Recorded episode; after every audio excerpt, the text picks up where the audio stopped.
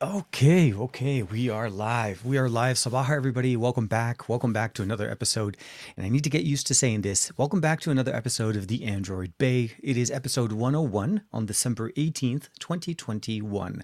Um, can't believe it, but the year is almost over. We're pretty much over halfway through December, and CES is literally within two weeks from now. So there's a lot of things coming up in the near future.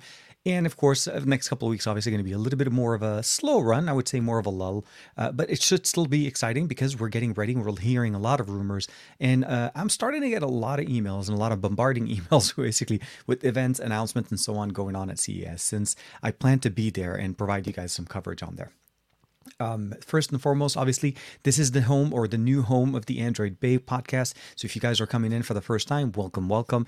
And uh, the channel's actually doing pretty well. We were able to cross 100, um, well, 100 subscribers last week, um, getting us the ability of actually getting the custom URL. So now, from now on, if you ever want to look it up, it is www.youtube.com forward slash the Android Bay. Uh, and of course, the androidbay.com is also forwarding back to the Tech Bay, which is my old episode, my old channel, either way. Um, I see we have a few of our friends with us. Finn Jacobs is in there with us as well. Let me just re uh, realign here. For some reason, my my uh, screens weren't aligned correctly. Uh, Greg hanging out with us as well. Uh, and WC, WCG XLR 8. Good morning. Hope you're doing well. Um, I'm actually doing well. It is Saturday. Uh, Saturday morning still is the time. I am also, oh, it's more of a little bit of an update as well the podcast or the video version of the podcast is going to be going up a little bit earlier um, next week as well. So the goal is to try to have it at 9 a.m. Uh, Pacific Standard Time, which is about an hour and a half earlier than when the original show was going on. Um, but it's mostly so that it, we're roughly done around the 10:30 mark in the morning. Uh, and today couldn't make it in time. A little bit of housekeeping kind of to take care of some things in there. Uh, Jimmy Fire Dragons in there. Greg, hey Jimmy, go, hope you're doing well. Um, it's been an interesting week. I'll, I'll, say this: it hasn't been a very busy week, but it pretty much, for me at least, has been dominated with uh, a couple of things. First is uh, the Oppo Find N, which I am seriously trying the hardest to get my hands on one, um, and it seems like everybody. Well, okay, it seems like many YouTube, uh, many content creators and news outlets in the U.S received units for review, uh, and I haven't been able to reach somebody at, at Oppo to see if I can get my hands on one at least, even if it is a temporary time, so that I can check it out. So maybe they'll have something at CES. I don't know if temp- uh, typically goes there. But that's been one of the two primary things running on. And then the other thing has been uh, an ever so, um, I don't know how to say this, an ever so eluding Android 12L or December update for our Pixel smartphones has been somewhat of a challenge going on on Thursday uh, with the best of our week, Juan Carlos and myself talked about this subject. And uh, there's a little bit of a few more things that we can talk about. So first and foremost, I'm going to walk through, or at least give you guys the explanation, or the simple explanation of how to be able to get the December update on your Pixel if you live in the U.S. and you just haven't received your update yet. Something to keep in mind. Um, and then, of course, uh, you know, hope you guys are still excited about the uh, the, uh, the actual giveaway that we're doing. Now, the giveaway is going to be going on for a brand new Realme GT Neo 2. Not this one specifically, the one I posted over the picture on Instagram, as well as the one I showcased last week during the podcast. That podcast or that giveaway period is literally at about the halfway mark. Um, it's supposed to go all the way till next Saturday, but as you know, with Christmas Day, I'm not going to try to intrude on anybody's Christmas Day celebration, especially across the world, since we have people watching the show from many different parts of the world. Um, so the show, or at least next week's episode, is going to be going up on the 24th in the morning at 9 a.m. Pacific Standard Time. So only for next week, and primarily because of that transition time, uh, we're going to do it then. Um, and I think that works out best because then it kind of works out as a gift for whomever ends up becoming the winner. Um, the entry method for this is pretty straightforward. Uh, there's two videos that are going to be covering this because that's part of the entry.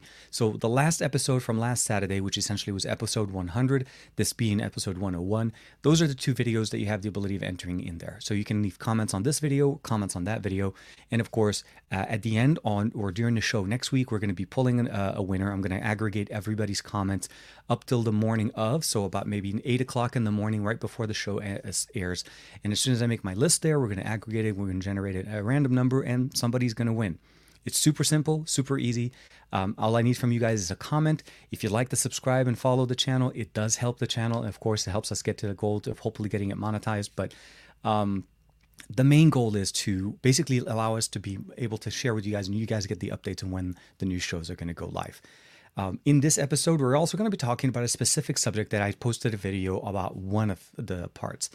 Um, and it, this is basically what we're talking about here about the OnePlus Buds Z2. Hopefully, you guys can see that right there. So, the Z2 were just announced in the US market uh, a couple of days ago. And the biggest thing about them is the fact that they've upgraded so much over the original Z series that we've seen from them that they're and also they're priced very well comparable to some of the other options on the market about $99 in the us and i feel like that's actually the, a very good solution um, by comparison to what we have here with the buds plus which are also offered by by oneplus but offer a slightly different experience. So we'll definitely get a chance to, to jump on that. Um, okay so uh, antas papofrelins here uh, Okay, uh, TK. Once I was excited about the Xenon Flash, man, that's that was something. 3D displays and uh, built-in video prote- uh, protectors. Now starting to lose the 3.5 millimeter headphone jack, the IR blaster, fingerprint sensors on the back, face unlock, chargers, SD cards. Such such a waste of potential. The advancements of tech has had a very interesting shift within the last few years, and and we all know roughly what kind of started the shift. But essentially, yes, the more the device cost, the less you typically are going to are going to get, and this is something also very interesting. Um, it's also something that we need to keep in mind that we're also noticing, at least at the in this is primarily maybe focused on the U.S. market, but we're starting to see that the U.S. market is is losing its pace as a launch market. In the past, the biggest thing that we've always had is that the U.S. always got some of the main, biggest, uh, well-known devices, and of course, we saw a lot of big focus on that. And then, of course, it releases in other markets later. And as time has been going on, and at least if nothing else, when we start looking at specifically this device, this is the Xperia 1 Mark III.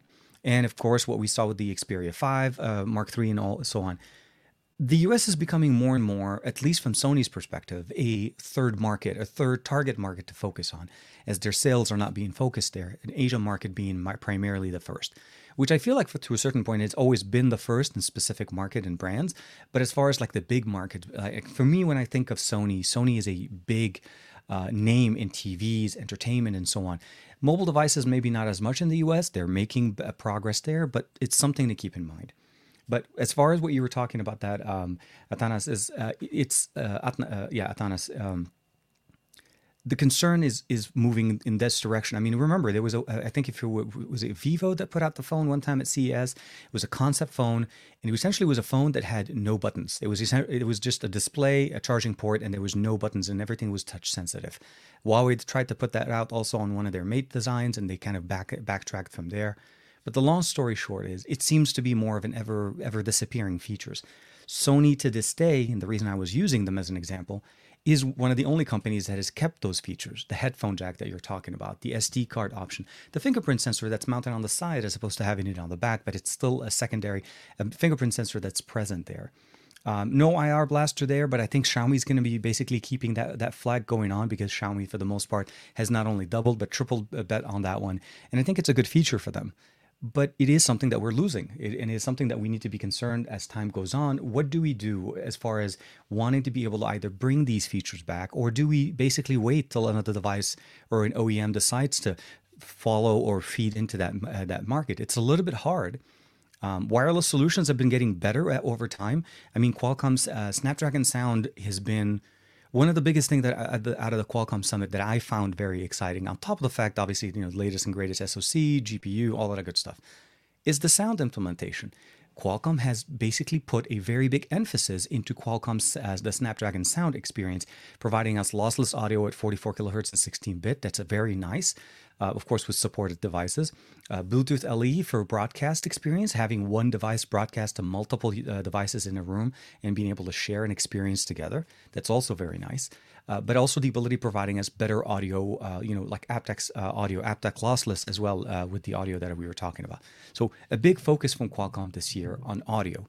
And those are some of the things that we need to kind of keep in mind. It's basically a push everything and anything is basically releasing um, either a 3.5 millimeter headphone jack, so something that you could use um, like a Helm Bolt, something very easily p- uh, plugged into a portable USB DAC, or wireless. And we'll have to see how new new generation or new software kind of comes in there. Let me see here. I think I kind of missed, missed a couple more co- uh, comments in there. Uh, foldables are still are still not my thing. Too many compromises. you got this. Um, So when it comes to foldables, I think foldable smartphones are not at the point where are they're normalized. Samsung has a key on it in the U.S. right now. The Z Flip 3, under a thousand dollars by a by a dollar or something. But with the trade-in, you're able to get it somewhere around close to five to six hundred dollars. Is the main thing that's going to make foldables more prominent, more accessible, more available, and that's what's going to happen in 2022. It's not the 2021 year that's going to be the biggest thing. We have more competition now we have Oppo, we have Xiaomi, we have OnePlus. No, sorry, did I say OnePlus? We'll get into that conversation. We have uh, Oppo, Xiaomi, we have uh, obviously Samsung. We also have uh, Huawei jumping in on the clamshell design. So, and of course, Motorola. We can't forget Motorola in there. And then there's other brands as well that have been there. But the concern is they're all still considered to be top tier, top experiences, very expensive devices.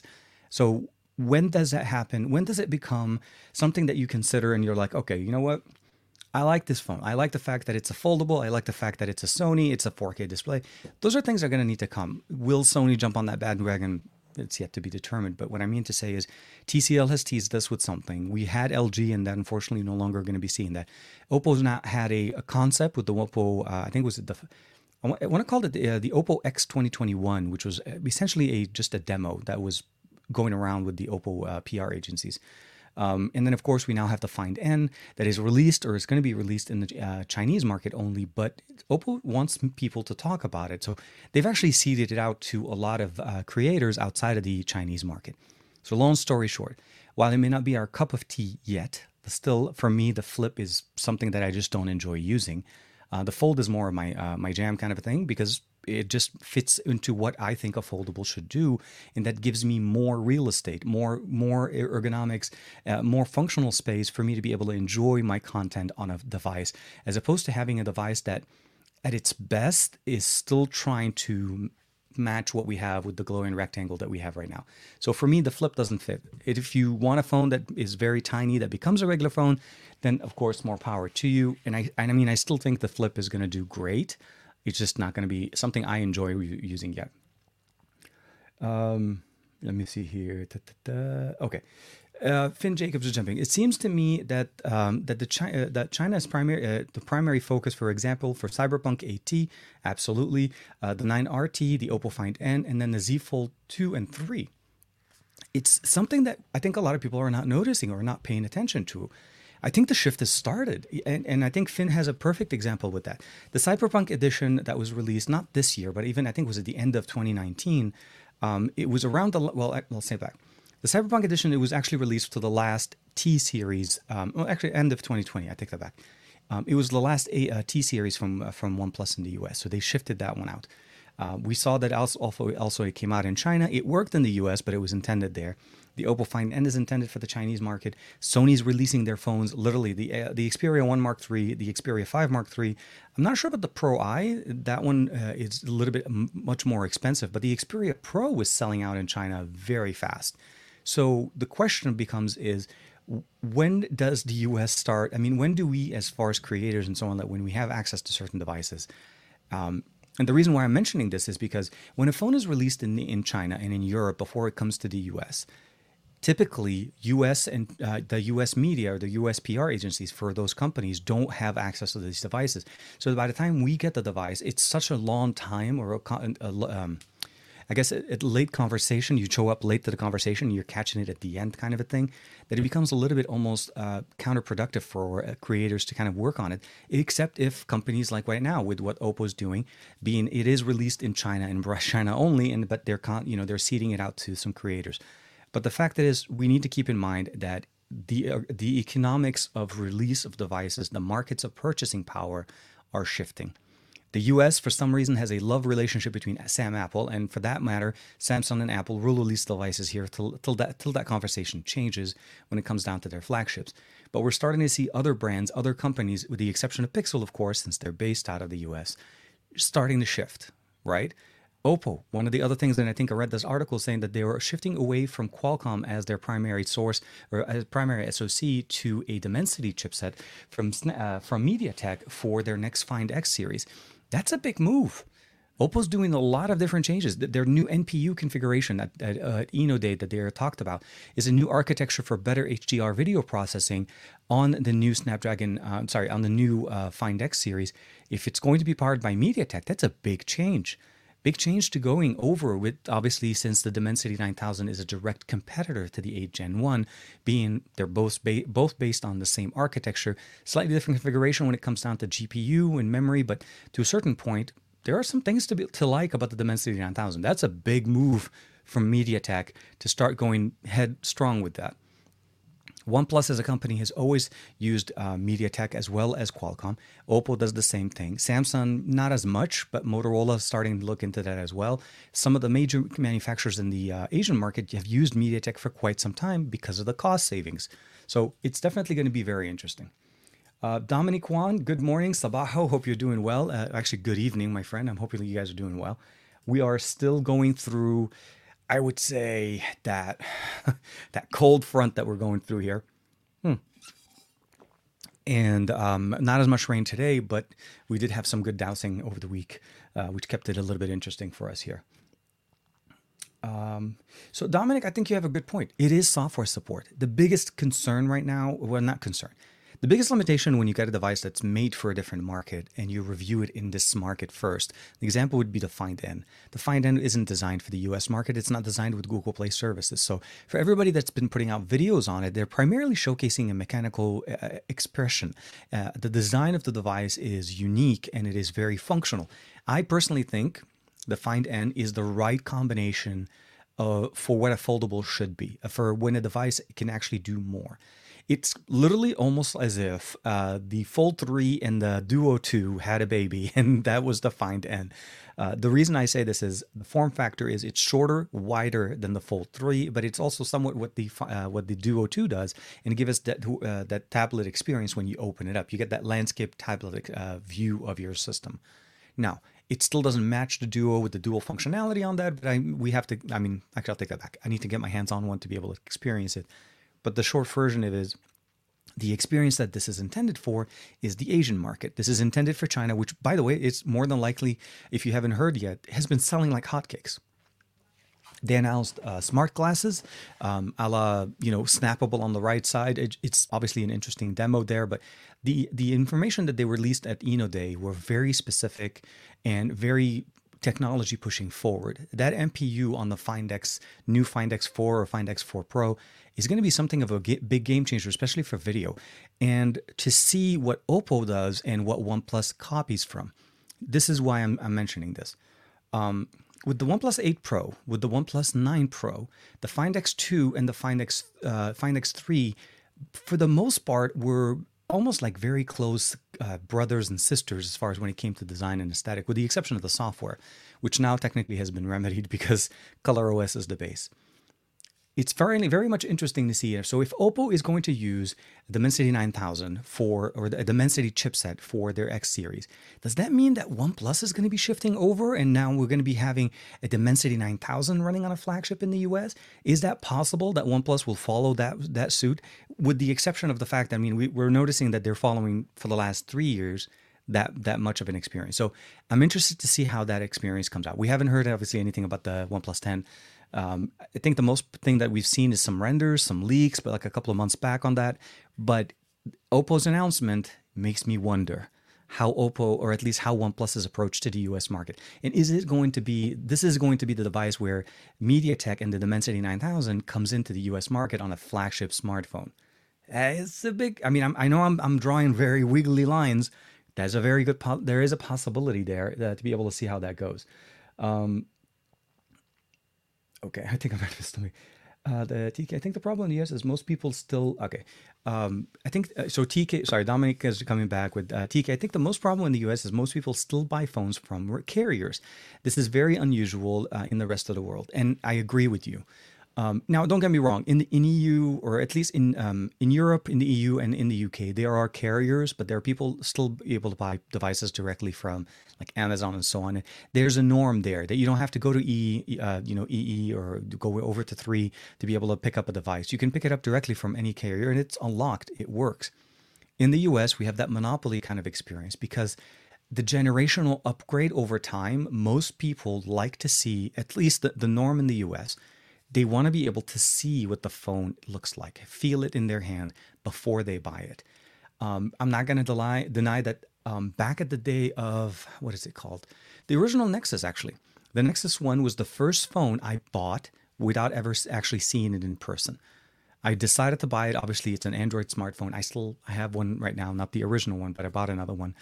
And for me, that was the first phone that I had purchased sight unseen. I've seen videos, I've seen uh, you know images and so on, but for me, it was a, it was an experience that I felt like I wanted to take that leap. The price was right. I was able to do it. In the US, we are starting to see that experience. OnePlus does sell devices on their website. Samsung sells devices on their website as well um, as well as Google. Google doesn't necessarily just sell their devices at carriers, but most people still don't experience that. They don't know that OnePlus has their own website to be able to buy devices from them, and uh, that they run actually some better, uh, you know, discounts sometimes than what you get from the carrier. Also, the devices from OnePlus are unlocked and they have dual SIM support, where the carriers, specifically for OnePlus devices, are actually a modified version with a single SIM support. And then, of course, updates that go through with additional, I'm not going to say bloat, but additional um, carrier specific applications, aka bloat. But I, am with you.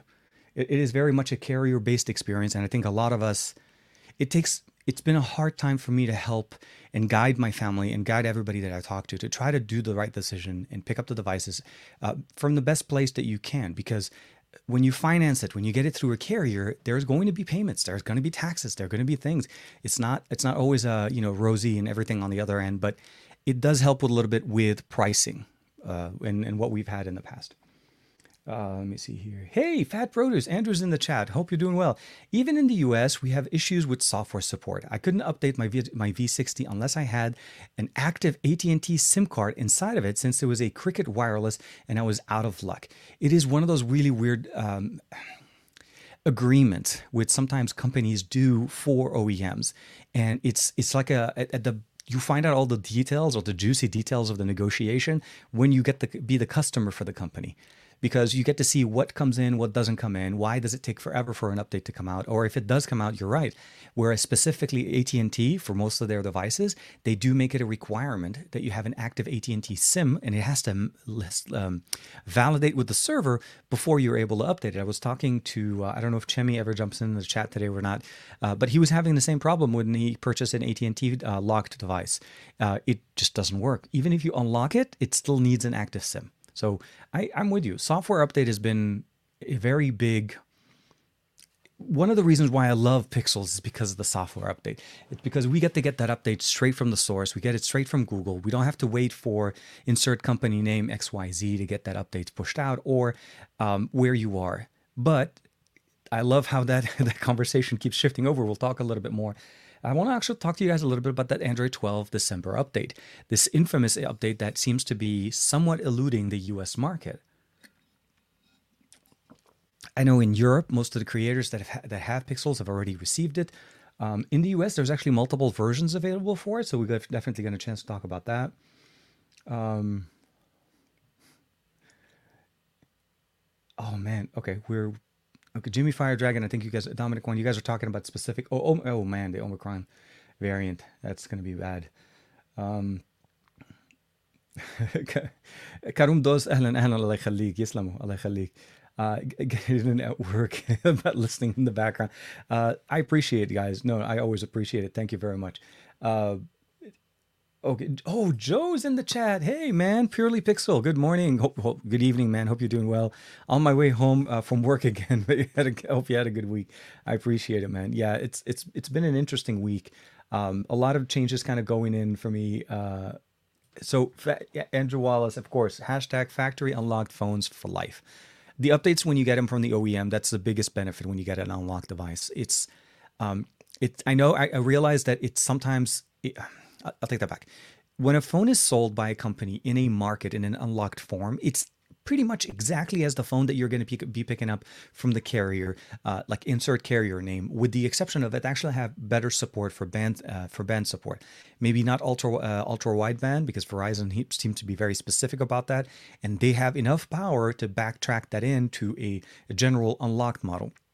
but I, I'm with you. Unlocked models usually are much better because you get the updates directly from the company. Uh, it may not be the first because again, Samsung does these relationship uh, agreements, uh, but you will end up getting it directly, and you don't have as much. Um, issues with activated, activated SIM cards and so on. There's just no network lock. And for the most part, it's the same price. There's really no big difference as far as cost, unless you want to get it financed, which again, Samsung insert any company that you're buying it from is more than willing to help. So it's not an installment plan issue. It's more about awareness and people knowing where things are. Hey Dom, uh, TK hasn't gotten around to it, uh, but it, it but to be fair, I haven't been around Oh, dude. Uh, okay, so uh, Joe, do me a favor when you're done later on today or whenever you have a chance, just come back to this podcast and drop me a comment. That's the only way for me to make you an active um, an admin for the comments. I was trying to, um, sorry, I'll, we'll talk offline, but it's the simplest way is do me a favor, just drop a comment on this one, um, not in the chat, but like after the video goes live because it, it needs to be an active comment on the channel, and uh, we'll definitely take care of it. Um, I was able to get Aditya, thank you very much, of course, to Aditya and Matt Tyler to be able to help us out uh, moderating the channel as well. Um, Donald Lazino, hey man, hope you're doing well. Uh, LG V60, considering LG won't be updating it past December, uh, it's got an Android 12. Uh, would you download? Would you download it since they since they won't be fixing it like what they did on Android 11? I think I probably would recommend you doing it if you can. Do it as a fresh install. If you're not going to be able to do a fresh install, meaning you're going to need to upgrade and stay with whatever, there's that middle area of I'm not sure how things are going to be. There's some borked uh, updates that have been out there. I mean, Samsung pulled out uh, pulled the Fold 3 update back, and OnePlus pulled out the uh, OnePlus 9, sorry, the uh, Oxygen OS 12 update that they did uh, because of issues. So I'm with you. It's it's one of those. Should I do it? Should I not do it? Especially with the update situation. I personally would recommend this. If Android 12 is something that is big on your mind, with the fact that you're not going to be able to getting updates anymore you may want to consider unlocking your uh, your your device before the time is over. I think, if I'm not mistaken, it, there should be a few days left by the end of this year before the unlocking service that LG supported allows you to unlock the bootloader. Now, unlocking the bootloader doesn't mean that you need to basically wipe the device because you lose all your data. So back up all your content off the phone, unlock the bootloader, and update it to Android 12. Once you update it, make sure you do a reset on the phone so that it actually everything starts up fresh. So the update, everything goes in really clean, everything goes in there and if go ahead and upgrade in there. If you have any problems and you want to be able to get out of it, then it's an easy way to actually install a custom ROM from, let's say, over at XDA or something like that. If you don't, and if you think that everything works fine, you could just stick with it and everything will work the way it was before. Uh, the bootloader only affects the ability of being able to unlock it later after this timeline is over with LG. Because once that crosses the time, it's going to be a little bit harder. So those are the two things I would recommend. If you're not wanting to do any kind of unlocking and ROMing or anything like that, the simplest thing you could do is back up your data, install to Android 12, reset the phone, make do a full reset of it. So you start fresh and reset up everything. And I think for the most part, most of your issues should be okay. That meaning gone or very minimal, if anything, on the V60. Uh, it's it's a little bit of a juggle situation. XDA's main purpose is to extend device life uh, lifespan. Why I actually started joining them and working with them was because of these things.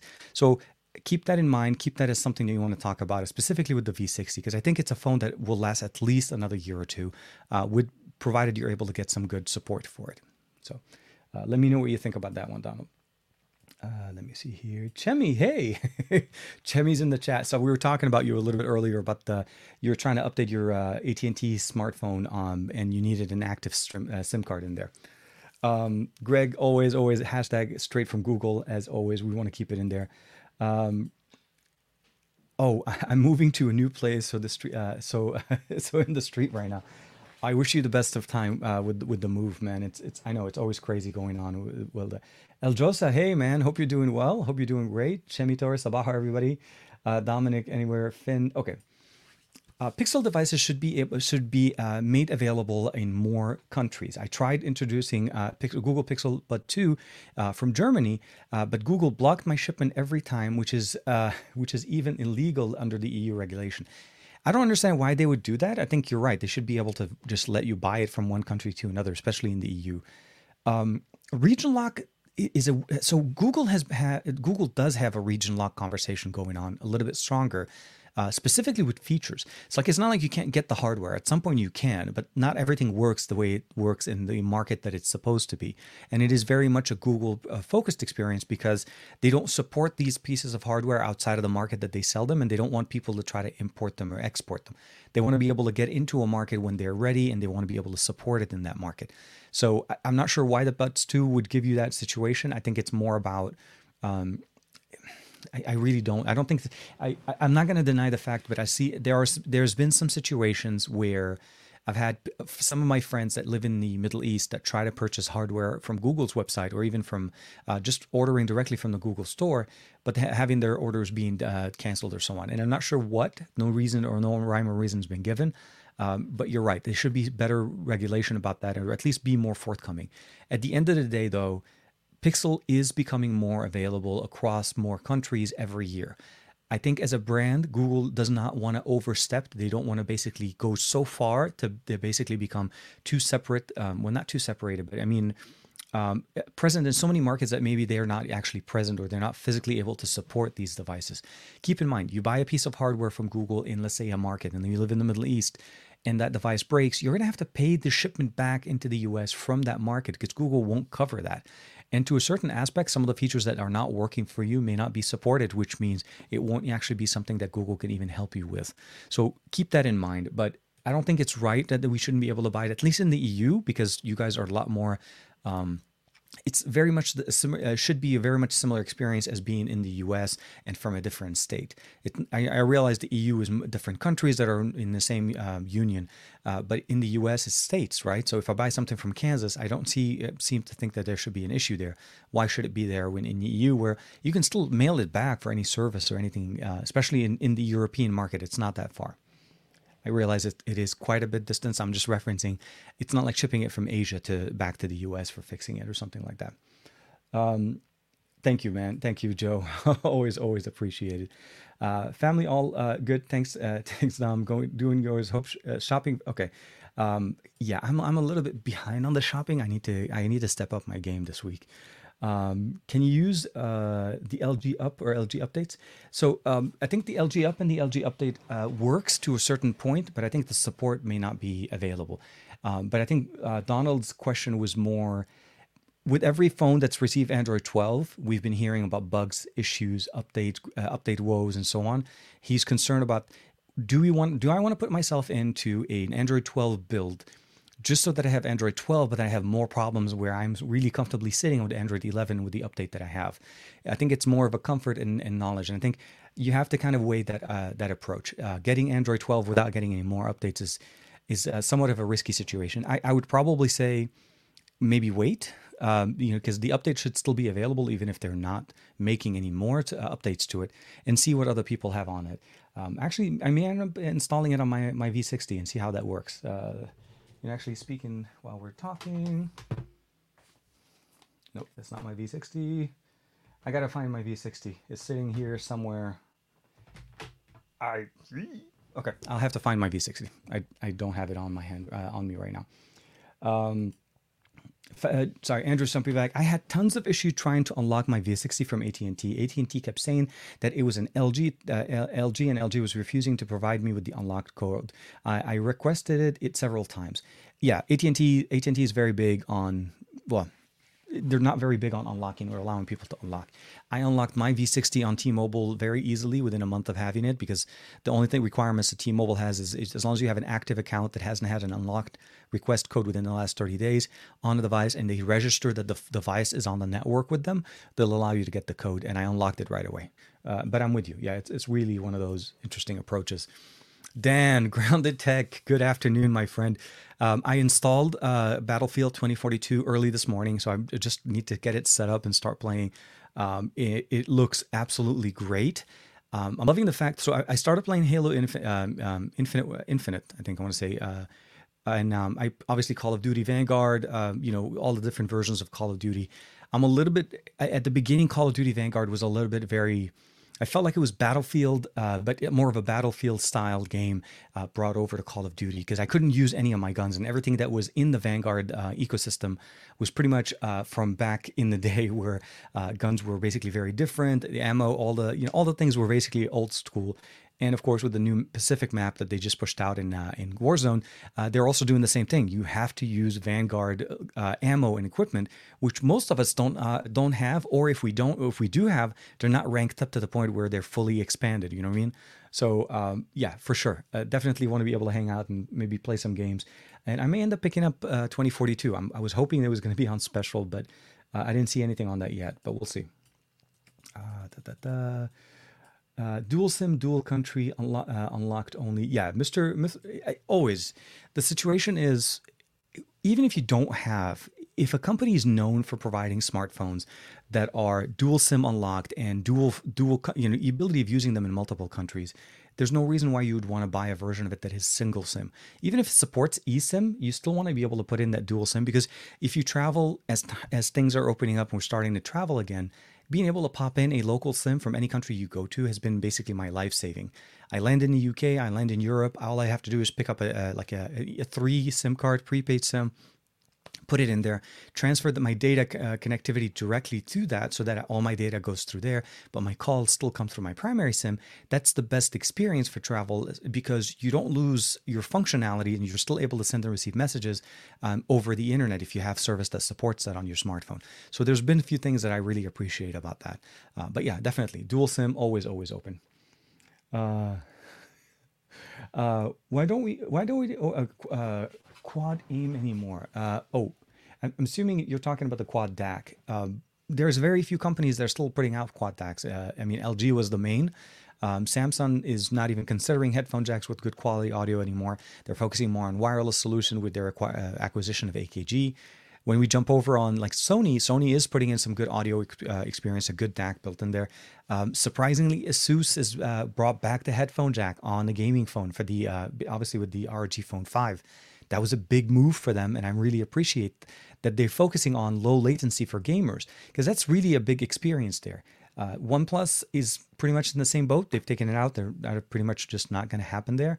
But I feel like, again, as companies are moving on, they're focusing on more wireless solutions, no wired. But this is where I want to talk a little bit about the OnePlus Buds Z2 because that's one of their biggest thing they're trying to bring back is the low latency or a lower latency than other Bluetooth solutions on the market. So we'll talk about that as well. Um, I'm I'm watching the pods uh, at the moment and can't type much. No, I, dude, I appreciate I appreciate hanging out with us. Thank you, man. Uh, Dominic always hanging out there. Um, okay, uh, Dan, you've been watching the Xperia again since you five Mark Two. Uh, you know, and yeah, speaking of the Xperia, the Xperia 5 Mark III is available in Europe and I think is available in Asian markets. US still doesn't have anything, and we have two weeks left to, to December. So it's a little bit of a, I feel like we're missing out on this. Again, this is again my conversation of the I think the US market is slowly uh, falling behind the Asian and the European market when it comes down to smartphones, where we've held that uh, that launch experience for quite some time, especially with companies wanting to focus on experience um, and profits, because that's really where it is. It's where you whatever your sales are going the most, that's where most people go for it. Um, So Android 12 on the OnePlus 8 shouldn't be an issue at all. I think Android uh, OnePlus 8, OnePlus 9, and of course the next generation shouldn't be any problem. And I think you were installing um, Android 12, or I think you were installing custom ROMs on on your OnePlus 8, and I think it should be perfectly fine uh, as long as we have the right drivers uh, support and that everything, you know. So basically, uh, when OnePlus officially releases Android 12 for the OnePlus 8, it should be available because the 8 should receive at least three updates. So the 8 should be, uh, so the 9 and the 8 are the last two years, so 2019 or 2020 and 2021. So those two will definitely get uh, the OnePlus, uh, the Android 12 update. It's the 7 that may end up being a little bit later on because I think that'll be the last update for the 7. So we'll see. Uh, hope you're gonna da, da, da, da. let me see here i'm seeing uh, do you have any uh, do you uh, do you have to buy an eSIM? Sorry, I'm not sure how, how they work. So the eSIM is not something that you buy, but you activate. So whenever you have a device that supports an eSIM, Pixel devices are a perfect example. All you have to do is you contact your, your carrier and you tell them that I have a device with an eSIM, and they ask you for the IMEI for that device, and they register it on the network, and that activates the eSIM. So you don't have to actually have a memory uh, SIM card inserted into that phone. The benefit of this obviously is the simplicity of this, right? You can activate the phone. We don't have to buy a SIM card. Sometimes that saves you some money. I think T-Mobile charges $25 for their SIM cards if you're not getting it with a phone. And um, it's easily activated. Now, some devices support dual SIM by virtue of single SIM, uh, physical SIM, and one eSIM, and those are also sometimes things you have to you have to learn more about your phone and the market that it's in because sometimes that feature is turned off and it's software enabled mostly, not hardware, because the hardware is there. So the eSIM and the physical SIM slot are there, but it has to have the support for you to have the ability of switching uh, services, functionalities. It's usually actually a very explicit and needs to be uh, configured into the actual operating system. So keep something in mind there. But yeah, it's simply just call and activate. Uh, I think was it um, Google Fi was primarily doing that on all of their devices, especially with Google Fi devices. They activate on the eSIM side, not on the physical SIM. Um, let me see here. Okay, here's a good question. So, TK, what has been your favorite device uh, for you to use personally in 2021? It's a little bit of a hard experience. I'll say this. A couple of devices are, for, for me, I feel like they fall in the same category, right? Till I got the Xperia 1 Mark III, I was rocking the Xperia 1 Mark II. So that for me, I can say right now, the Xperia is my my one device that I actually would love to be able to spend the rest of my uh, in carrying over to 2021 or 2022 and experience there. The other phone I feel like was, was a little bit of a give and take for me, which I'm still kind of working with, is the Pixel 6 Pro. And the reason why I, I didn't say basically a single device because it's hard for me to say single. I'm always running with two smartphones. Even if I'm not using, even if I'm not testing a phone, I'm always going to be running with two phones because, just for reference, I have two lines that I run, one for business and one for work, and I always have to have two phones. So for me, the Pixel 6 Pro and the Xperia 1 Mark III are going to be my favorite uh, devices. The One Mark III is going to be amazing for gaming, 4K 120 hertz refresh rate display, great content consumption, great audio experience, uh, great speakers, a whole bunch of things. I just can't say enough about this. Four camera, uh, four focal lengths as far as going in with standard ultra wide and two telephoto options. Very nice. Flip it over to uh, basically Google services and everything. The Pixel 6 Pro is also a very amazing device.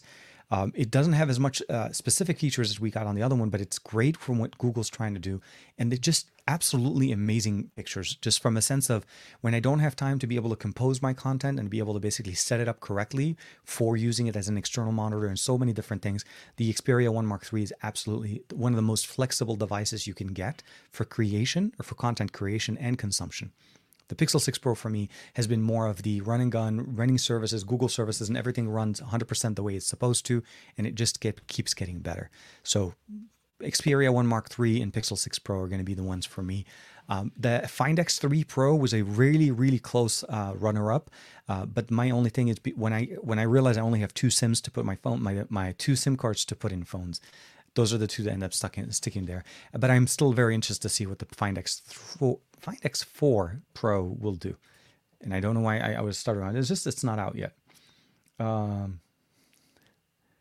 so um, okay, okay. So Stefan uh, Balaz is asking is so where is Google? So where is Huawei and Google at this point?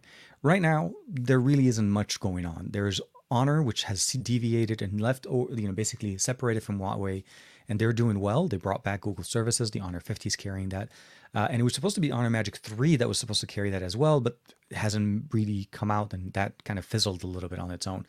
Um, when it comes down to what we have with Huawei right now, I think to a certain point, if they do end up outsourcing or licensing their mobile divisions out uh, to other companies, that may fix their concern. Uh, but otherwise, side loading has been the only way to get it running. And even when you do, it doesn't run exactly as it does on natively on a, on a device from Huawei, uh, from Google at this point. So something to keep in mind. Um, yeah, so Greg says, hey, I've been using it for a week on the Android 12 build on the OnePlus 8, and it works, and it seems like it's working really good. I think it, there, as long as you know what you're doing and you're comfortable troubleshooting a little bit, there isn't really much that you can't do with uh, unlocking the bootloader and going with a custom ROM. More than likely, you'll get better features, better support as these these ROMs or the developers for these ROMs are actually a little bit more interactive as opposed to where you're working with. Um, uh, like you know, when you're working with a company on their so, uh, on their software support, you're you're talking about a software department that nobody ever gets a chance to talk to. A ROM developer typically has a thread, has contact information. You're able to release, uh, they're able to release, you know, change logs and so on, and you're able to actually contact them or even post issues if you have any problems and maybe help them improve the product at the end of the day. So think of it in that sense. It's more of a macro experience and much more personal. And at the end, you actually end up benefiting because it becomes more functional and more compatible with other services that typically you don't get from an OEM experience. let me see here. Da, da, da. What? okay, Dan, hold on, hold on. Dan's like, TK, I have an Xperia 5 Mark III on me. Um, I'm pretty excited to get back um, on Xperia app. Oh man, okay. See this. I feel like we had this conversation with the Xperia One Mark III uh, back earlier in the year when uh, when it was coming out, and the Xperia One Mark II, uh, pretty much the same thing. Uh, yeah. See, so it, I'm hoping. Okay, so I'll say this.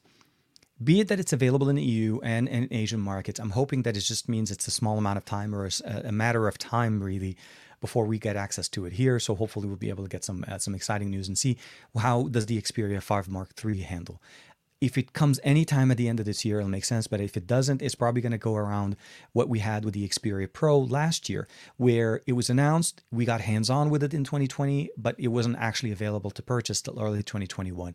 So we'll have to see what Sony does in the US. I, I don't know. Um, it, it still has a very big space. It's definitely the smaller of the two. The 5 Mark II is definitely still one of my favorites. Uh, it's 1080p 120 hertz is pretty much going to be very similar there. The best experience on playing Call of Duty. So for you, Dan, definitely if you want to fire up Call of Duty there, uh, 1080p at 120 hertz because it will support 120 hertz is amazing. So very very nice. Um, Aditya, man, the man, the myth, the Mr. Cumberbatch of our channel is with us again. Um, Hey TK, I'm curious. Given the carrier subsidize uh, carriers subsidized phones and kind of force into a two-year upgrade cycle, I'd imagine OEMs uh, would rush to, rush to get phones to the U.S., uh, but that doesn't seem to be the case. So we used to get subsidized devices. I'll say that. I'll say this: smartphones right now are not they're not subsidized, meaning we're not getting a, a discount on purchasing them from the carriers. They used to do that, and then they stopped. What we now have is a financing, built in financing ecosystem that supports it so that when we get into a new phone, we don't have to basically go in and pay this massive uh, device. Uh, they still do it in two steps, depending on the price of the phone. If I think it was, if I'm not mistaken, and I can only speak to T Mobile. If it's $800 or less, there's zero down and you just start making your monthly payments. It's roughly 30 to $40 a month. If the device is above $800, then there is a down payment, which is a non refundable one. Meaning, if you'll say you're buying a phone that's $1,000, $200 down, and then you pay the $40 a month. So you're offsetting to bring the price down to around what their financing approach is. And that's what we've been doing. AT&T, I think, still does the contracts. Um, if I'm not mistaken, somebody can correct me uh, if you have AT&T, uh, if they still do that. But the contracts are no longer there. They're mostly uh, on the, um, if you're buying a phone and then they say it's on us, that's where the contracts are a little bit more. And those are the su- supplemented one. And they're typically done on new line activation, so new customers. And they'll say basically, we'll give you the new iPhone 13 Pro Max, whatever, for free. And what they do is it's a two year contract, and you end up being on a monthly credit from them. So they credit your account the value of the payment that you're supposed to make for that two years but they have you on a two-year contract, so you're paying the rest of the service, the phone, th- uh, the phone service, the accessories. They also have a requirement for insurance, which actually uh, there's other costs that go up with it. So at the end of the day, they're still making their money. But to answer what you're saying or the comment that you're putting out, Aditya, I, I think you're right. It would have made perfect sense for companies to come in. It's the monopolization of the way our, our carriers have been doing things that's been driving OEMs a little bit hard. The reason why Sony did not have 5G on the Xperia 1 Mark II was because of aggreg- uh, carrier aggregations in the US. It's not that the 888 or the 865 don't support 5G in the US. It's because they couldn't get it certified to be authenticated on their service, and that was costing too much money. They stuck to 4G LTE. They fixed that situation with the Xperia 1 Mark III, and now we have 5G support. But again, it's that conversation is what what is the approach and what deals do you have to make with the carriers? And it's it's starting to hinder the experience we get as users uh, for for Android devices. Uh, Apple seems to be immune from this because they're so high up there and very um, very much of the you don't want to work with us, you just lose your subscribers kind of a conversation, and people just do that. Samsung doesn't have that power yet, and I feel like um, you know Pixel still doesn't have that power. So we need to kind of see how things go. Um, as but it, it, we have to keep in mind is Oppo shifting to MediaTek. It's one thing. Sony focusing on, on Asia, well, keep in mind, Sony is based out of Japan. So it, it's focusing on the home turf for the most part. It's the, uh, you know, China is primarily buying so many devices. So they're like, okay, we're going to feed it there because we're going to work with that initial wave of everybody wanting to buy and, and we'll start making profits there. So we have to look at it in that sense. Samsung and Apple are still going to be doing a lot more here in the US, but I'm worried that that's going to kill a little bit of the competition that we normally have um, on our devices. Um, uh, which budget phone impressed you the most in 2021? Okay, so when it comes down to budget devices, there's a few ones. The the the Nord 2 was actually surprisingly very very well built. Um, when it came down to basically just functionality and what OnePlus was able to do, it was the first one to kind of feature that that merged experience between uh, Color OS and uh, Oxygen OS, and actually does uh, perform quite well. It's a mid ranger, still performed well, and I think the best one that kind of hits it out of the park for me is the Pixel 5a. The Pixel 5a features very similar experience to what we got last year, but we had better camera lenses, large device, large battery. Uh, all of those things kind of fed into an experience that I feel like only Pixel or only Google can give you, it, meaning a device that runs a mid uh, mid range processor but gives you a flagship experience when it comes down to photography. Uh, there's other ones, obviously the the N200 and the N uh, the N10 or the N the N200 and the N10 are actually were also very nice. Um, Xiaomi was also putting out a lot of good ones, especially with the Xiaomi Mi 11i, uh, Mi, and also the Mi 11i. Um, not the i, the Lite 5G was also one of my favorite. Uh, small, thin, lightweight, as well as great camera experience with Xiaomi software, especially with the MIUI software. So definitely a lot of good options there. Um, Finn's back with the Android still has a lot to catch up um, with Apple's software support. My 2014 iPad software support will probably uh, end up on the same as the 2019 OnePlus 7 Pro. Um, the biggest thing that we've had with with Apple software support has been kind of like the dual edged sword, right? Yes, they're great at updating hardware. Their their ecosystem is very big when it comes to software update. When they update software, they update to any device that's supported. Uh, it doesn't mean they always come out with no issues and there's no growing pains, but at the end of the day, you do typically get much better. Android, with the exception of a few manufacturer, and I'll say this, Samsung stepped up their game on their S series quite a bit with software updates. I mean, consistently getting updates from them on a monthly basis for their for their uh, for their devices. Now, mind you, may not be the perfect thing, uh, but Android has a long way to catch up, and I think it's mostly because some companies at a certain price point are not focusing on the software. They're pretty much focusing on how do we get as many units out of the door for uh, fast. And once they do that, then they go into that, you know, every third month or so update cycle. They don't do the monthly process. I think it's not a bad decision. I think it's more about they need to be consistent. That they didn't they don't just, you know, drop off and suddenly no more updates kind of get pushed out and people are left in the cold after investing their money on on a device. Pixel, obviously, no question, we'll get it every month. That's going to be Google's approach. And that's because Google's hand is in this. But when you get into other companies, you're right. It becomes a little bit. I mean, we have the fragmentation of Android as an ecosystem. Every version, every device has its own version of Android, the skin on top of Android. Um, and not everything is updated at the same level. And I wish they would be more consistent because a real a realistic expe- expectation of users coming back to you is really li- uh, made or uh, made or lost in the software. It's not made in the hardware. The OnePlus 9 Pro sitting in a case right now with a glass protector, I'm not looking and enjoying the you know how this device looks like on the on the inside, the, the silver coloring. Absolutely fantastic. But what gets me here, it's the software. It's how do I use it on a daily basis? When do I get Android 12? When do I get my software updates? Android 12 right now is buggy on it. It's not 100, running 100%. Battery is draining a little bit faster than it used to be with Android 11. That's expected. But what do we do? What, what do we have to do to kind of get this conversation going there? Okay. Um, let me see here.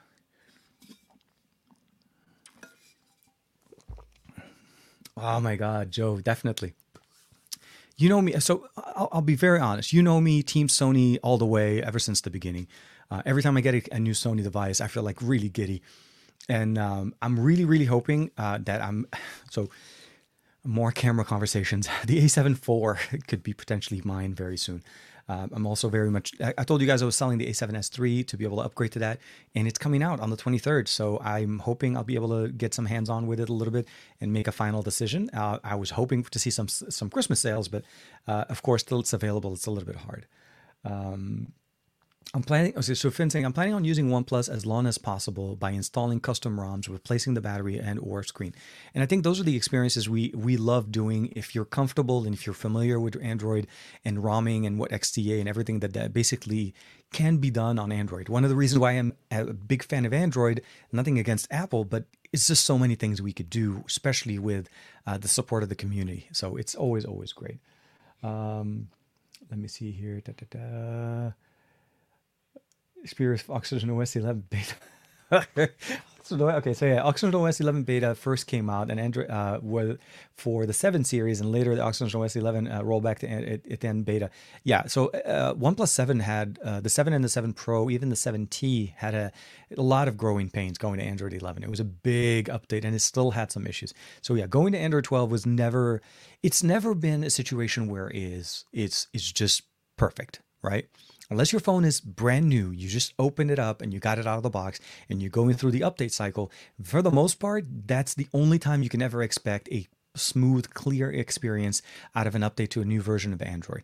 And this is why, I, again, I'm recommending if, if you have these little growing pains at the initial release, try backing up your data and reset it and start fresh. You have a better chance of less issues, less transferred library of content from one system to the other problems over on your system doing it this way because that's 90% of where the problems are. It's optimizations from third party apps and third party uh, software to the next version of Android you know you can update the software on your car or you update software on your phone but everything that is released from the google play store may not be up to run because developers are still focusing on their primary uh, market use.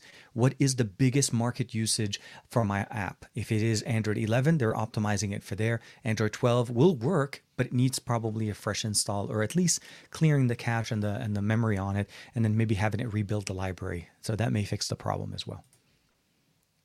Okay uh, the 5A 1 MKBHD is Bly's camera test. Because the 5A is a great phone, uh, and at the end of the day, when we look at it seriously, I, mean, there's hands down no question that Google wins the, the prize for algorithmic and post processing algorithms uh, built in on any smartphone. Because if they can do if they can do the magic that they do on a Pixel uh, 3a and a 4a, those 350 to 400 dollar phones, super super budget smartphones, you know they can deliver on the 6 and the 6 Pro and even the 5a. So for me, it was a no no question kind of an experience why that phone would win. It's an easy phone to use, simple, always up to date, and you get the best software experience from Google directly, and it gets better every time you get an update. The feature drops are alone worth it. Um, I just want them to unlock the the uh, video out option so we can start using Android desktop mode. Uh, everyone. Uh, found over the Pixel 6 uh, speaker recognition and uh, interactions, but it didn't actually change the way you use your phone in any meaningful uh, manner. So Yes and no.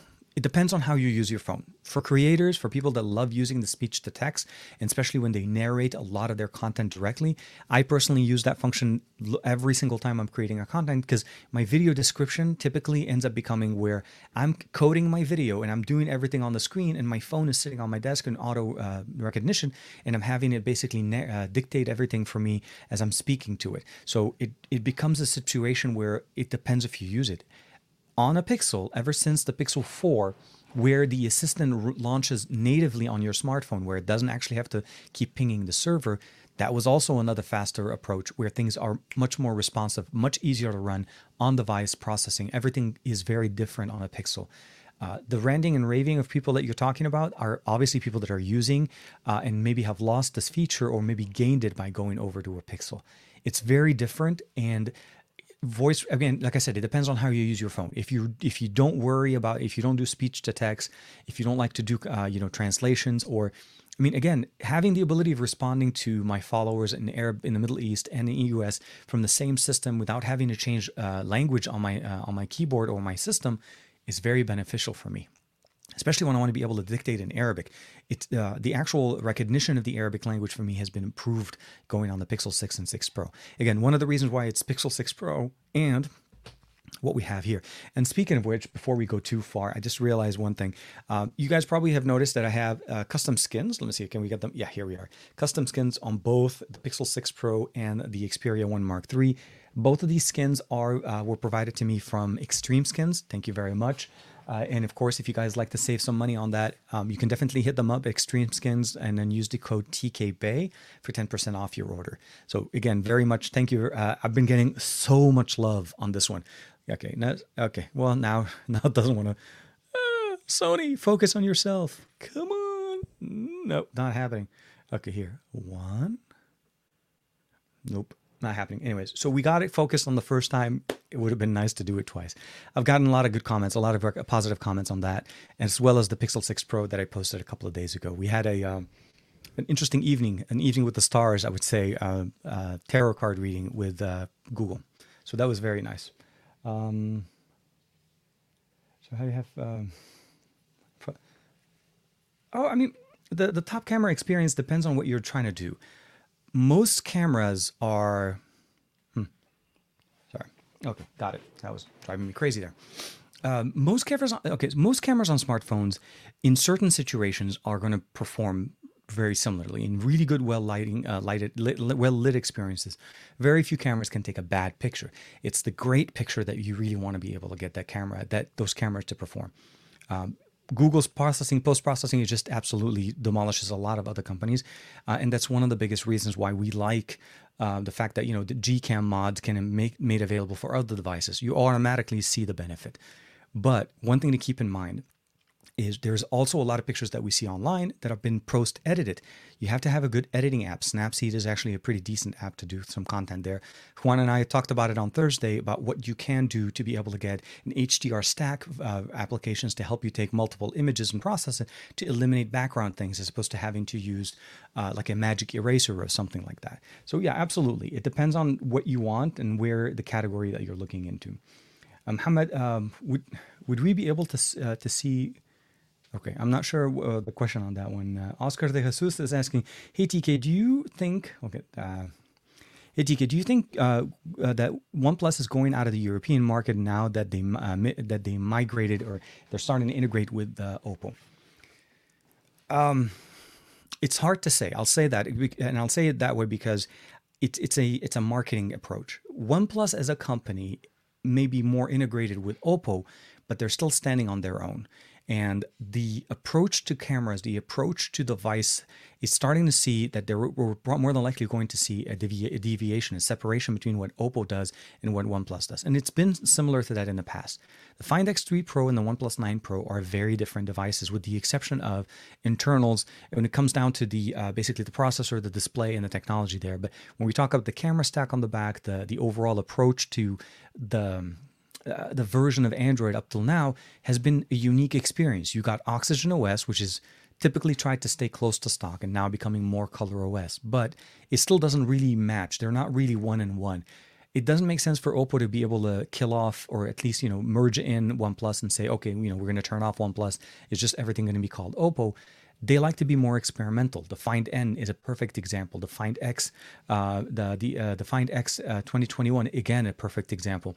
The Find X3, the Find X4, the Find uh, the original Find X with the fins, with the uh, Reno 10x zoom. They like to experiment we get a, almost a very different experience every year from Oppo, and that's what they're known for. OnePlus has been the tried and true, consistent workhorse that we know every year will get a little bit better. It gets a little bit more expensive, but for the most part, it's a consistent way of upgrading forward on our device. So it's very different, and I don't think they will do that. I don't think they're going to be a, a way of wiping one over the other. We need to get through that current transition phase. I think a lot of us are in shock and it is so. I mean, we're obviously rightfully uh, supposed to be in that because it's a big change. But again, I, I would probably say, I think Finn's comment earlier, which we, we mentioned in my video, um, is one thing you keep in mind. The, in, the Android 11 update to OnePlus devices was a shift away from uh, close to stock experience for us. So this isn't the first time. It's just this is another iteration with Android 12. Um, would we be able to see a foldable under 900? I think 2022 will be the year for that. Absolutely. Um, there are some things I I kind of said things and I don't know. No, um, let me frame my answer a little bit better. If in 2021 the the Galaxy Z Flip 3 was $999 and less than that if you had a trade in, it is very realistic for us to expect with competition to see that price drop to below maybe 799 uh, we never know. They may even have an a series of the z flip you know something that samsung is known to do that are more affordable. Again if you just want to be able to get that folding experience with somewhat of a small tailored experience to bring down the price. There's no question, and I think the Z Flip will be the one to do it. They did compromise. I mean, the Z Flip 3 and the Z Fold 3 are foldable smartphones, but they're very different in the approach. Like, seriously, pro users for the Z Fold 3 and very much a different experience for the Z Flip. It's really meant for more of a compact experience. I personally don't like the Z Flip. It's mostly a form factor. I don't like the fact that if I want to keep it open all the time, it, I feel like the display is not as as rigid as a regular smartphone. But if I want to put it as a clamshell, it becomes just too small. And I feel like it's something in between that would have worked for me. And I feel like the Z Fold does that for me. So that's why I'm excited about the Find N. And let's say what Xiaomi has to do with one, what uh, not OnePlus, what Huawei is doing uh, with their foldables as well. Everybody's using the same ecosystem, you know, a folding clamshell in with an outer protective experience I think the Find N does it best though. The display is much more functional and the internals mirrors a tablet experience. Okay. So Dominic saying is TK, wow, I think the A7 IV is still a long wait. Uh, Sony said that they didn't expect that they would uh, have experience shortage as well. So I'm not sure if they're changing anything or any approaches to the pre-orders, at least in the US. But B&H in the U.S. changed their uh, delivery date from the 30, uh, the 29th to the 30th of December. They're going to start shipping them out on the 23rd. So this is it's happening, and it's happening very close. Um, again, I, I, really don't anticipate people jumping on the A7 IV as well. I take that back.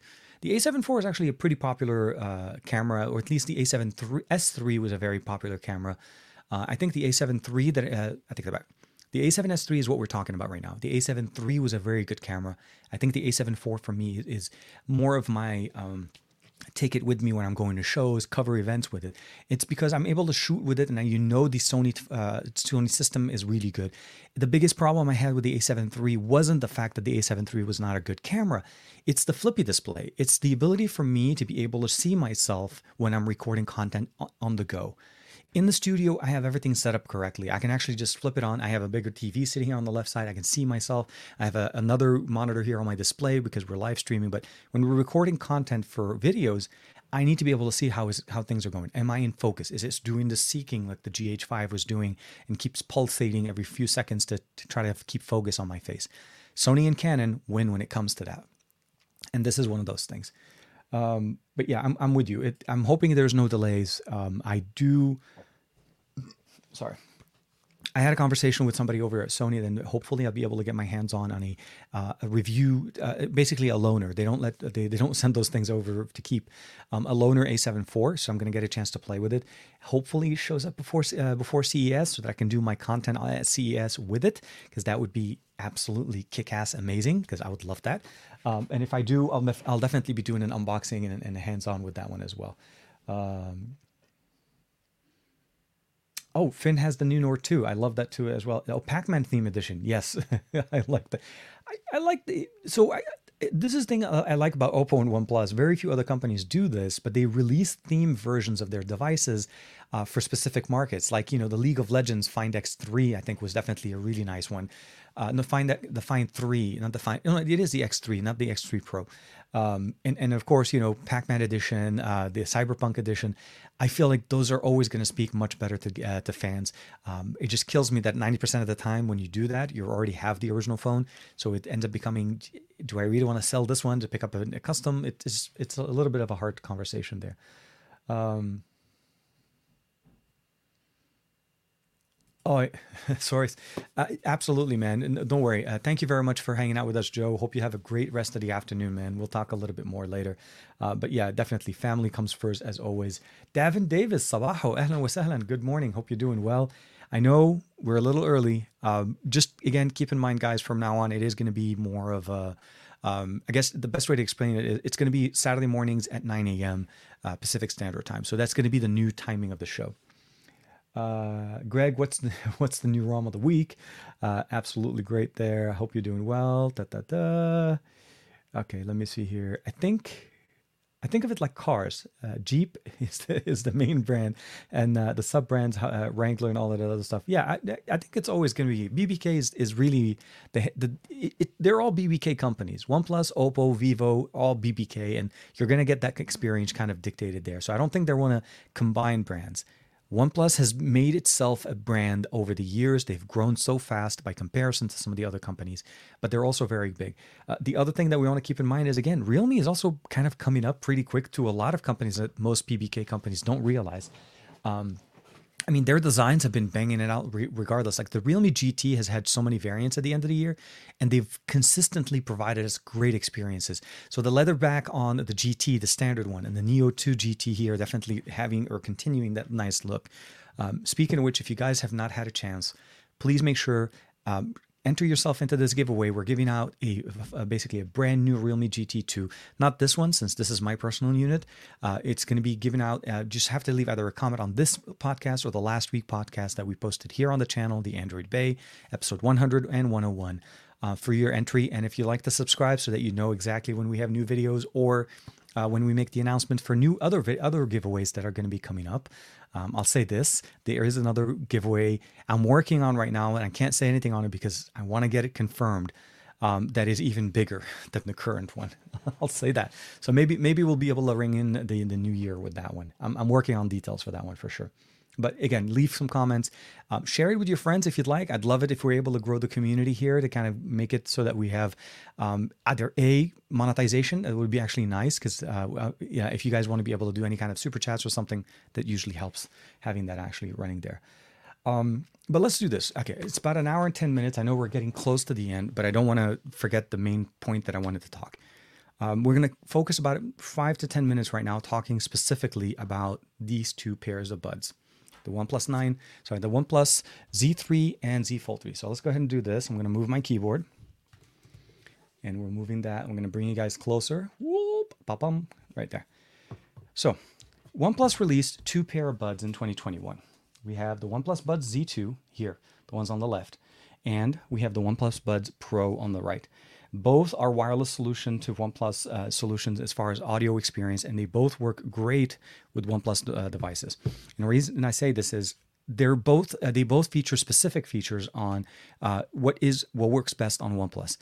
On the OnePlus uh, Buds Pro here, we have LHDC finally available here now on OnePlus 9 with the uh, Android 12 update. Uh, we also have long battery life, uh, and we also, of course, have wireless charging, USB C charging, a great case, minimalistic experience. But one of the biggest differences between the two is that this doesn't actually feature a touch sensitive experience. This actually has a clicker. There's actually a, a little bit of a, I don't know, it's hard to show, but essentially is you pinch the, the earbud here to be able to click the next functionality that you're trying to do. Um, also, as I mentioned, wireless charging on the back uh, runs for about a 150 to 160s depending on the market that you're in. The Buds Z2 are slightly different. This is a touch interface to be able to control them. They both also work here. And the reason why they're functional here, they support low latency up to uh, 94 milliseconds when it comes down to uh, audio playback, or not playback, gaming on a OnePlus 9 Pro. Now, I have both the videos for these headsets, independent videos, uh, linked for you guys in the description below here in the on the YouTube side. But the short answer when we're looking at smartphones and we're looking at audio experience for OnePlus, which one is the right solution for you? I'll say this. If your solution, or if you're looking for great audio and um, basically great microphones. Uh, you like you prefer the, the experience of basically being able to click the the handpiece as opposed to the touch on an, uh, on a on a pair of buds with LHDC support on your smartphones, I think the OnePlus Buds Pro are going to be definitely better. The audio representation, the audio playback is going to be way better here as opposed to where we're looking here for more of a gaming experience and still pretty decent audio experience. I feel like the audio on the Buds Z2 are more bass heavy. They're definitely tuned to be a little bit more uh, bass heavy for rock, dance, and, and that type of experience. And again, if you activate game mode on a OnePlus device, you're able to configure them to play really good with low latency for mobile gaming on your smartphone. So for great audio, long battery life, wireless charging, and click control, that's going to be the Buds Pro. And when it comes down to low latency, long battery life, touch control, as well as the ability of no wireless charging on them, but again, uh, more focus on gaming and um, not necessarily higher quality audio. I think SBC or an AAC are the only two options here. I think the Buds Z2 are definitely going to be a great buy and an easy connection to any device, be it a OnePlus device or even iOS and Android. The main feature that we have here is LHDC and the low latency are OnePlus only devices. So, um, t- so kind of like a long story or a long way of kind of circa, uh, bringing this back. If you're looking for great audio, go with the Buds Pro. that's just easy way to go there. Now, if you're looking for good audio and gaming functionalities with low latency, the Buds Z2 I think are actually going to be a better experience. Both work uh, better with the gaming mode turned on on OnePlus devices, but again, it's more of the what is focused. Uh, Android, uh, sorry, um, Bluetooth 5.2 supports much better frequencies, and you're able to actually get better lower latency. It's still not as low as what Qualcomm's going to be able to do with their uh, Snapdragon sound functionalities going on with special headsets. But I think it, this is what we're going to be going towards when it comes to wireless solutions over wired. Um, so definitely check out the videos in the description, and hopefully this kind of answers the question of which one is the better solution for you. Um, they're both great. They both will fit in your pocket. They both really work very nicely. Um, and for me, honestly, I was very happy that OnePlus was able to send me another pair of these because I lost my pair. I, I lost my bud, one of the earbuds that I had on my device uh, a while back, and my uh, my pairs ended up becoming basically a mono earpiece. Which, by the way, both of them can work mono. You can just have one ear in, uh, and they all both have great microphones. So triple microphone configurations, great audio playback. So again, love you, love to hear your opinions on the videos that we posted uh, recently there. Um, oh, and then uh, just to kind of get there, let me see here. Let's get a few more comments. Um, do you game on your phone? Okay, so I think this was a question for Greg. Uh, Dominic Juan. Okay. Uh, TK, perhaps you might want to sign up for the Sony Image Pro support. Uh, you get Sony camera uh, loaners from them for free. Well, most of my loaners are free. Uh, it's just that the uh, the period of time that I have access to them. It's typically ten days, and it's very very short period of time. If you think about it, like um, to, to live, especially with a camera, okay? Because cameras are not something you use every single day. You have to be in the right experience where you're going.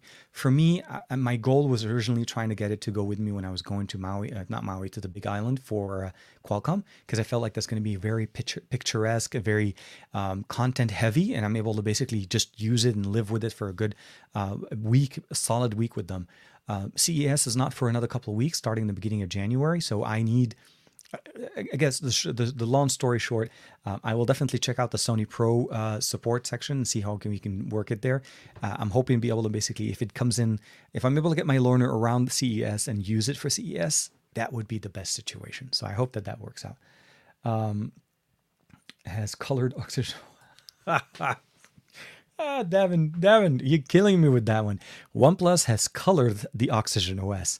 Uh, yes, definitely. Uh, I actually, though, that's why I named the video that I put out for them because uh, uh, what's it again? OnePlus 9 Pro with Oxygen OS based on Color OS 12, not based on Android. Although in reality, it's Oxygen OS 12 based on Ox- Color OS 12, which is based on Android 12, which again kind of goes into the conversation.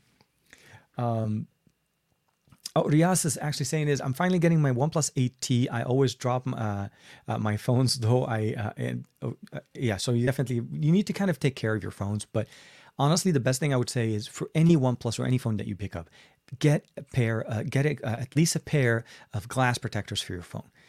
I cannot say enough about the amount of times I've dropped my phone where the glass protector shatters and the phone is perfectly fine. So, a good case, kind of like what I have here, and a glass protector on the phone will always be, uh, help you provide uh, better protection.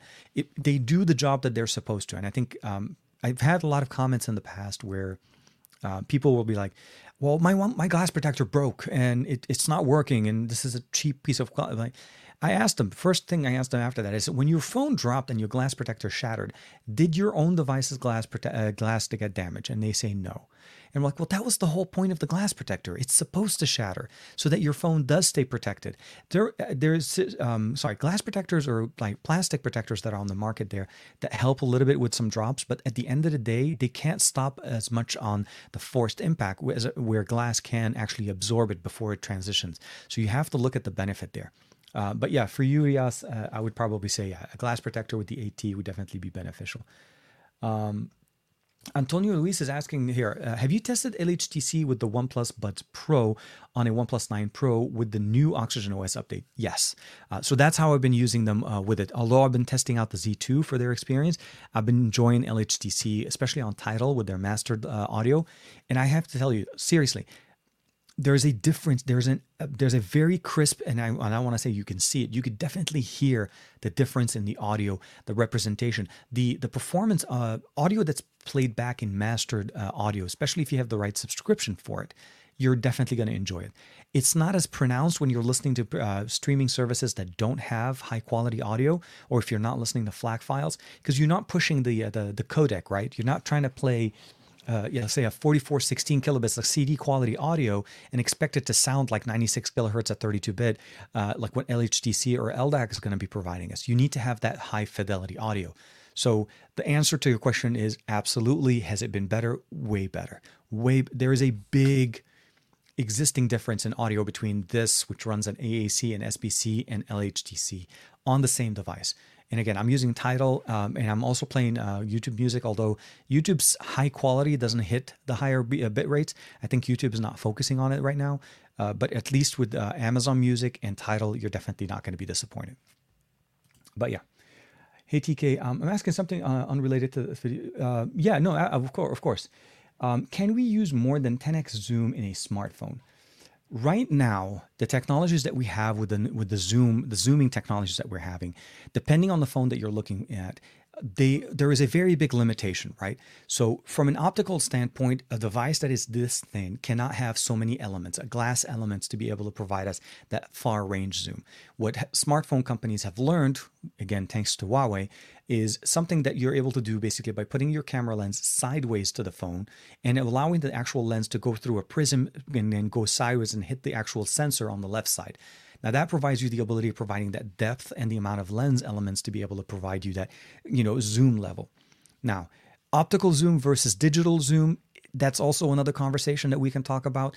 Optical zoom will always be the best, and those are the, the, type of lenses that we need to get. So very few companies have them. Samsung, the S21 Ultra, the P series on the on on Huawei devices, and Sony is actually starting to use that on their Xperia 1 Mark III. Although they're not using it to provide us 10x zoom, they're giving us just a separate focal length you get 16, 24, 70, and 105. And that's the zooming uh, experience, but it's still not at the 10x. So, long story short, it's really coming down to elements and how the technology is pushed. Now, is that something that we want to be able to say, oh, well, this is definitely the way to go as opposed to digital? As you get higher and bigger megapixels, let's say the GN1 sensor, or even going in with a full inch sensor like on the Xperia Pro I, the, the one that they just uh, released, I think it's those are the the ones that we can actually even if we do a digital zoom like at the 2x level, it's still much better and you're able to basically take those images and then crop in from there. Uh, the long way of answering that question is um, can we go beyond 10 yes uh, is it going to be requiring a few more advancement in the glass elements for mobile devices absolutely uh, the question though is what can we do and what do we really need for something to be more than 10x for us to be not needing necessarily an attachment because you can buy attachment with cases that can get you more zoom level. Uh, it's more about realistically out of the pocket. Do you how much thicker do we want the phone to be? Okay. Um, I, I okay. I noticed that the H2. Okay. I'm not sure which one. Uh, Realme makes some good flashy looking phones for sure, Davin. Absolutely, they get they're eye catching. That that's the biggest thing. They're they're definitely very big eye catching. Uh, what are some of the uh, good tech gifts under 60 bucks? I've been thinking about uh, getting a small phone tripod. Um, you know what? For for somebody that has a smartphone, like if obviously at under 60, you're not really buying a smartphone. You're more, more so accessories. Um, I think you're right. A good tripod is actually a big thing for many people nowadays, especially with more vertical, you know, uh, content over basically the uh, horizontal experience. I think honestly, we should always record video this way, but the shorts and the reels and everything else, like, it's forcing us to do this. But when you're a single content creator and you want to be able to create that content, a good uh, handheld or portable tripod is definitely very nice. Um, I will say this. Uh, prior to doing this video, I had, um, and this is kind of weird, but so uh, I did a, I did a separate video on this, and let's see if we can expand it. I want to show you guys this this little um here. Okay, come on, TK, you could do it. I guess I can, but I don't know if it wants to work. So let's see, can we do it? Yeah, here we are. So this is actually a tripod from Magic Stand, and it was a solution for smartphones to be able to work in any format. So an example would be here right? So this enables me to actually, and here we can even go further. Uh, we can use the OnePlus 9 Pro in, in any format, and actually I can take it out. Now say make sure it magnetically connects, and it gives me access to the phone, and it becomes very easy to do. So under 60 bucks, honestly, for an accessory that once it's collapsed, so here, it's sits on the back of your phone very nicely. I think the Magic Stand is definitely very good. And it's about 20 bucks or so. If you want to buy extra magnets, it may get you into the 30 $40. Uh, but it is very nice, very easy, and very nice strong magnets on the back. And it doesn't damage the phone. And it works with any case. The main thing about it is this it's a mag, uh, and if you want to, you can always clean it up. You put it on and it connects and it works just exactly as you'd expect and it stays very thin. I hope, hope that makes sense. Uh, the other thing I would probably recommend is maybe some uh, lens clip elements. You can also add those to get additional functionality into your smartphone. So those could be some nice options as well.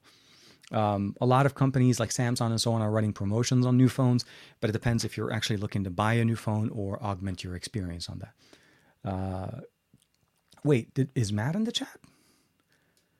Matt himself, the Call of Duty war.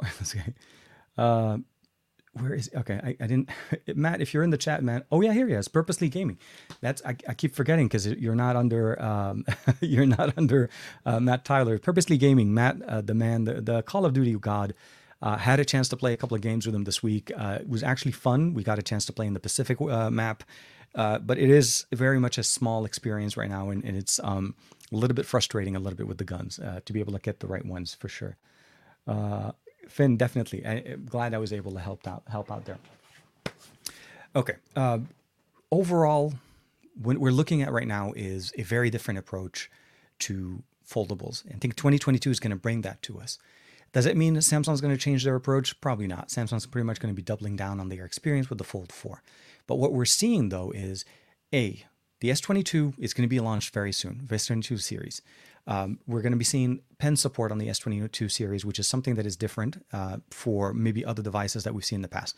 The S21 Ultra had that support, but the pen, again, the experience has been different. This year, I don't know if the Note is coming back. I think the Note is for the most part now uh, uh a very much an experience on top of the S22 series. What Samsung's doing with the S22 launch is they made everybody that wanted to get a Note new Note in 2021 wait the 3 months or so for the S series to come out. So you have that that group of niche market lovers that will jump on on the on the S22 because they're looking into getting the next best versions of uh, of any device. So we'll have to see how those devices go. Uh, we're looking obviously to see what OnePlus is going to be launching. Oppo's big decision to shift over to Dimensity over, um, you know, Qualcomm in their Find X series with the brand new NPU is a big difference. The Find N is also a big move in uh, foldables for Oppo because this is their first foldable, and I feel like they kind of hit it out of the park right out of the uh, beginning, at the beginning of the start, because they learn from other companies. That's a big difference when a company can learn to improve what's already out I mean, if to give Apple credit, Apple doesn't necessarily invent things anymore, but when they do release something, they've done the research, they've done the work to make sure that it works perfectly in their ecosystem. And I think Oppo did that right this time, where they they looked at it and they said, look, the Duo is a much better tablet experience because that's how it's intended to work. And the Fold is definitely a great folding device, which everybody's copying their design from. So how do we make it better? And that's how they got them together. And that's where the Find N comes in. Um, so that's what I'm excited for the most. OnePlus released the uh, the uh, OnePlus Buds Z2, which I feel like it wasn't actually even a re- uh, it was officially released in the US, but it's been out in other markets.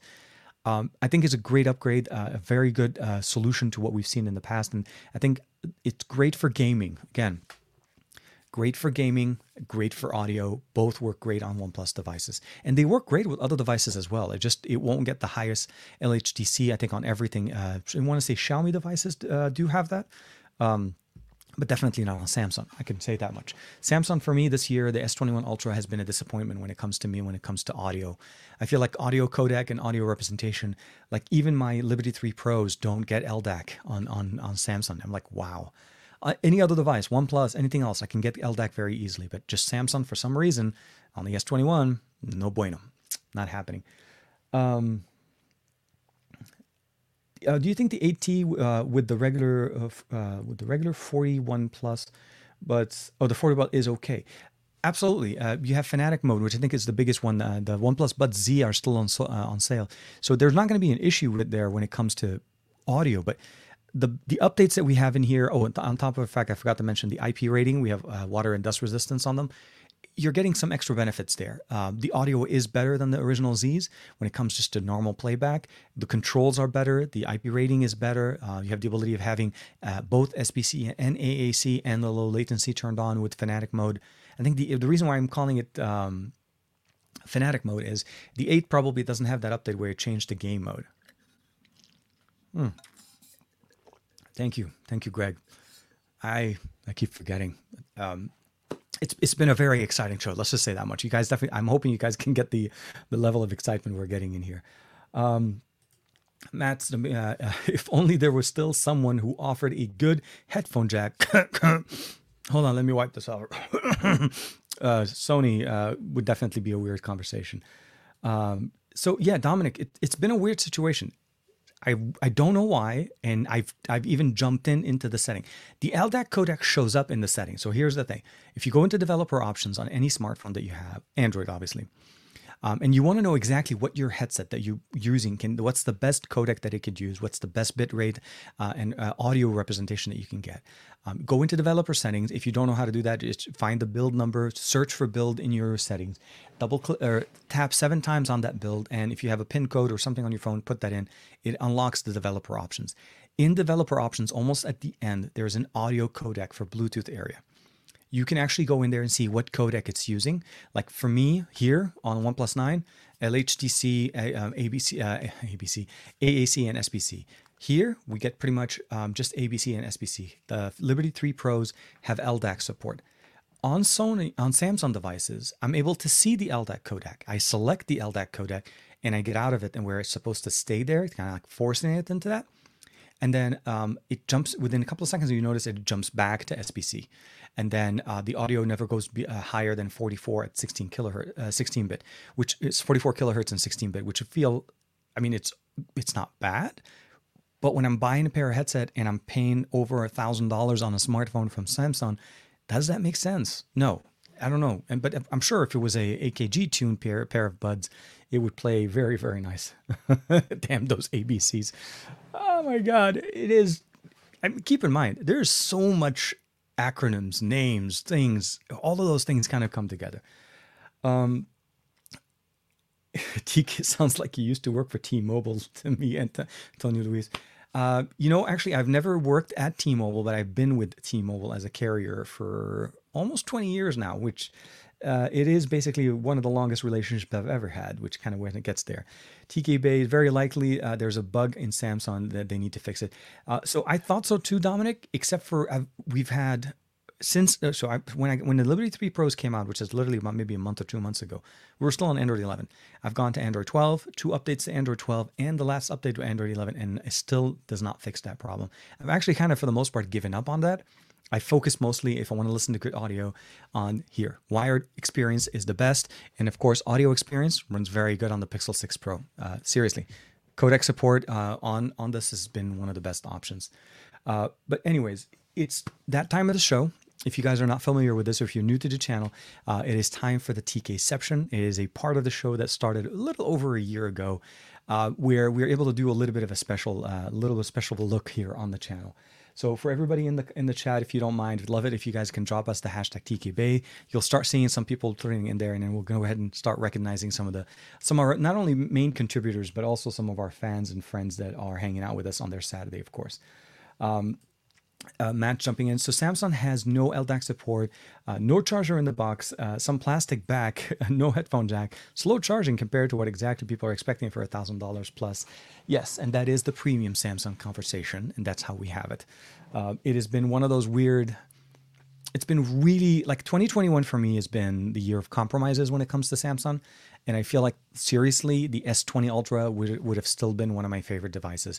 Faster charging, the cameras did get better with the updates that they were pushing out. And I felt like I still had more storage on that one without having to pay more money. Where on the S21 Ultra, I was forced because I don't have a way of putting in an SD card. The S20 Ultra still had that. So for sure, definitely very, very much. Um, so let's go ahead and bring this over here. Da, da, da. Share screen. Okay, so we're to hit that one there. And one, two. Oh, timed it perfectly.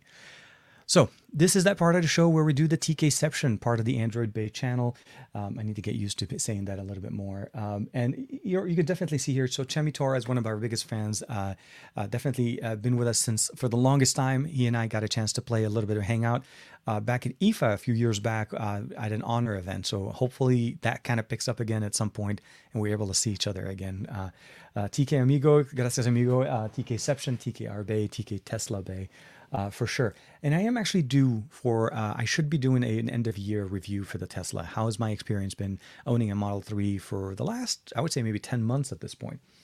Uh, Greg, always, thank you very much for hanging out with us. Greg, always being one of our uh, best guys as well.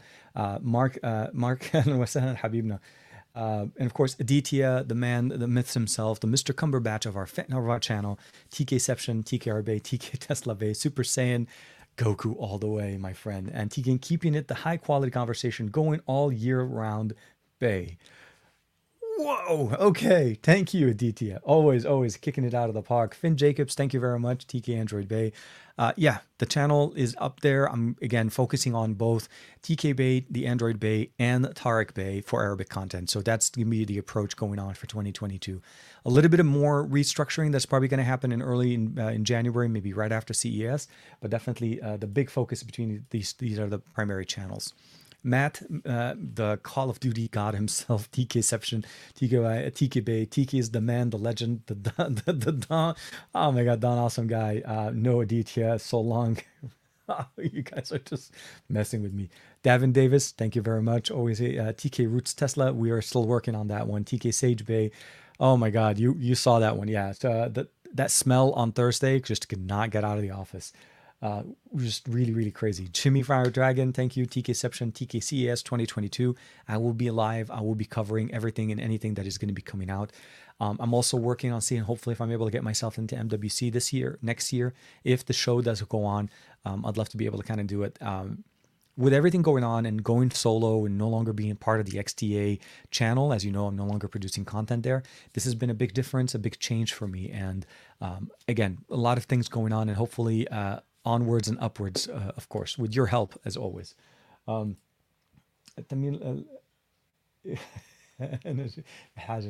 uh, so one quick here, uh, just another reminder, uh, just as far as the giveaway, make sure you leave a comment حطوا كومنت تحت بالفيديو هون حتى تقدر تسجل حالك على المسابقة وعمل تسجيل كمان للقناة إذا بدك تعرف يمتى بنعلن عنه.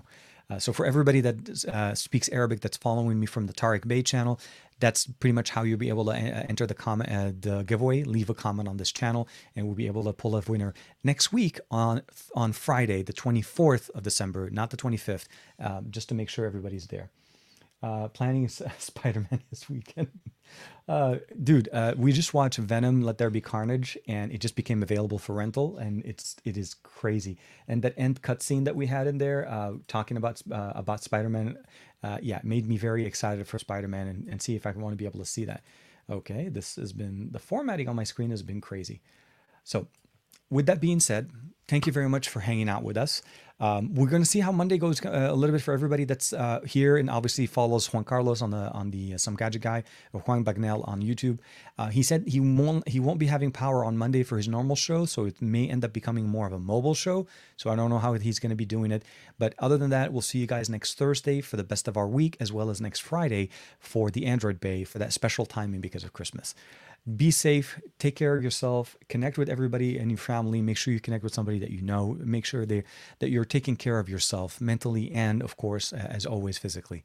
I'll see you guys next week. Take care. Bye bye for now. And thank you for everybody hanging out with us today. It was it was